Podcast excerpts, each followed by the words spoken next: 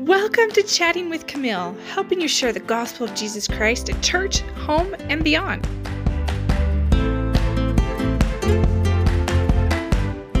This week we're talking about how the Savior can help us during our trials. Now, we all know that trials are a necessary part of life. It's part of the salvation, right?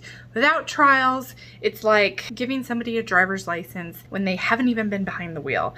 There's only some things that we can learn through experience. We just cannot fully comprehend them without that experience. And trials are a part of that. Ideas to help you teach a lesson around this topic.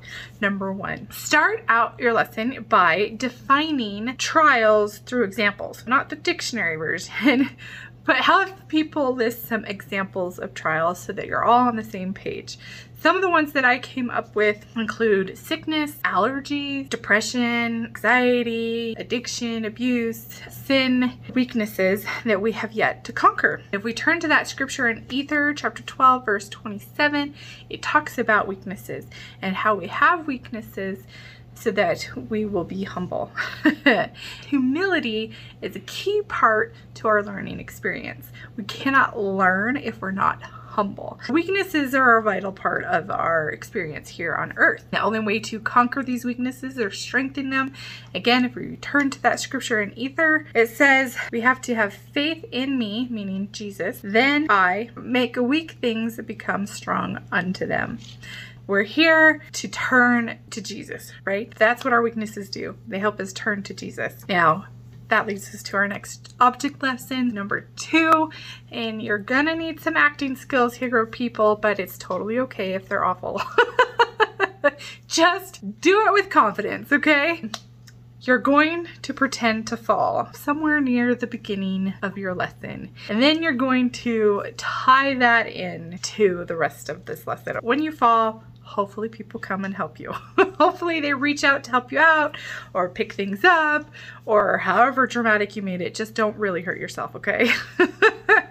and talk about how you're grateful for those people who helped you and reached out to you but how there's also somebody else that is constantly reaching out his hands to help us when we fall, and that is Jesus Christ. What are some ways that Christ helps us as we turn to him in our trials? Grab a marker on your whiteboard here and we're gonna do a little bit of a chart. Use your fall example again and we're gonna talk mostly about our feelings. This is the part where we really want to get the class talking and use their ideas. We are not gonna talk very much. How does Christ take the feelings that we have during our trials and the trials that we are in and help us through them and support us through them? For example, with me falling, I'm going to say that I was embarrassed, whether it was because of my poor acting skills or because I did do such a good job. we're going to say embarrassed. And then we're going to draw an arrow that says how Christ can help us with that embarrassment, okay? And now this is a small thing, I realize, but it's a good way to get us started, okay? Sometimes when we start with the little things, it's easier to lead up to those bigger emotions. There's so many answers for this, like so many answers of how Christ can help us. It would definitely vary per person. So that's why you really want to open it up for your class. Some examples would be feeling a peace afterwards, providing with those that did help us and helped us laugh through it, giving us strength to get up and keep going, right? Lots of examples here. You can do an arrow the other way and say, okay, so if we chose to not turn towards Christ and we chose to turn a different way, what might be the emotions over here instead? While these were positive ones, these ones will be negative ones. Maybe we get angry, or it's the last straw and we feel completely overwhelmed and break down, right? Or we get really annoyed. Those are, are differences. To see that contrast really helps in terms of real emotions, the difference between when we turn to Christ and when we don't. Now, next point is talking about okay, we know that He can, but why can the Savior help us through our trials? You can read a lot of great scriptures here, but some basic points are Christ knows, He's experienced it all, He's felt it, He knows, He can relate and know exactly how to comfort us because, like I said, there's some things we can't learn except through experience, and Christ has experienced it all and knows exactly how to help. Two, priesthood, priesthood blessings, right? Through the power of God. We can be healed and we can be strengthened and we can be given those comforts. Three, if it is coming because of a sin of ours, forgiveness is possible through Jesus Christ. And four, because we live in a fallen world and we have these negative experiences, he could take those negative experiences though and turn them into a way that will benefit us instead of just being an annoyance to us. In Alma chapter 36 verse 3, Alma is testifying to his son Helaman and this is part of that verse, he says, I do know that whosoever shall put their trust in God shall be supported in their trials and their troubles and their afflictions and shall be lifted up at the last day. And there's scripture after scripture talking about how Jesus Christ knows how to support us, will support us, can support us. And you can read through some more of those. There's some great ones in Isaiah. I'll put some in the notes below. One thing to remember is faith is not a perfect knowledge. It's okay if you don't feel like you have a lot of faith. You can use the faith that you do have and still overcome the fear and gain strength and be fortified if we turn to Jesus Christ. Idea number five, grab hymn books for this one. Hopefully there's enough for everybody in your class. If not, make sure you get some before you start to teach or that people have access on their phones to the hymn book. We're gonna talk about playlists. Do you have a playlist? I have a playlist for when I exercise. I have a playlist for when I'm working. I have a playlist for Sundays. I have a playlist when I just wanna sing some songs and I wanna sing along.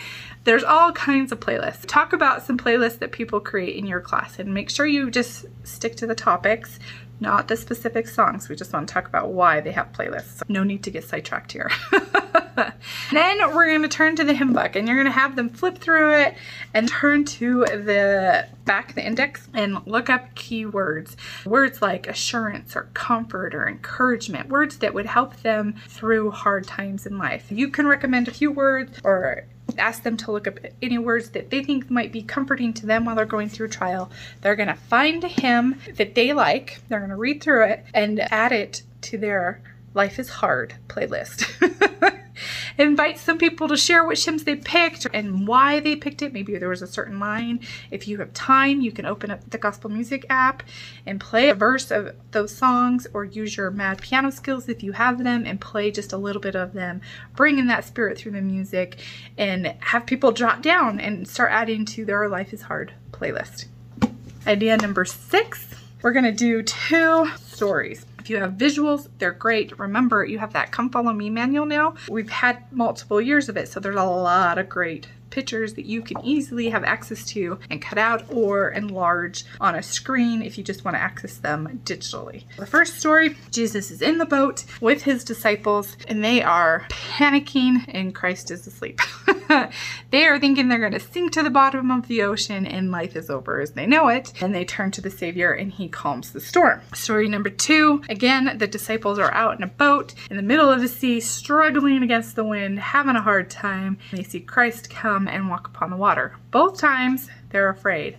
Both times Christ tells them not to be afraid. These stories are found in Matthew 8 and Matthew 14. In Matthew 14, where he's walking on the water, he even tells them to be of good cheer. Matthew 8, he tells them to have faith, rely on that faith. Whether we are walking on water like Peter tried, or we fall out of the boat in a big storm, we need to know who to reach for in those times when we are afraid or that we're really just struggling, we reach for the Savior and not for that piece of boat that's gonna fall off in this middle of the storm. When have you reached for the Savior? And how has sharing your story helped others, helped yourself? If you record it, might it help your descendants? And you could talk about some stories, a great time to share other stories. Talk about how the Savior has really blessed you and be strengthened from those stories there. Now, I have another idea, but you kind of have to head over to YouTube for sure for this one.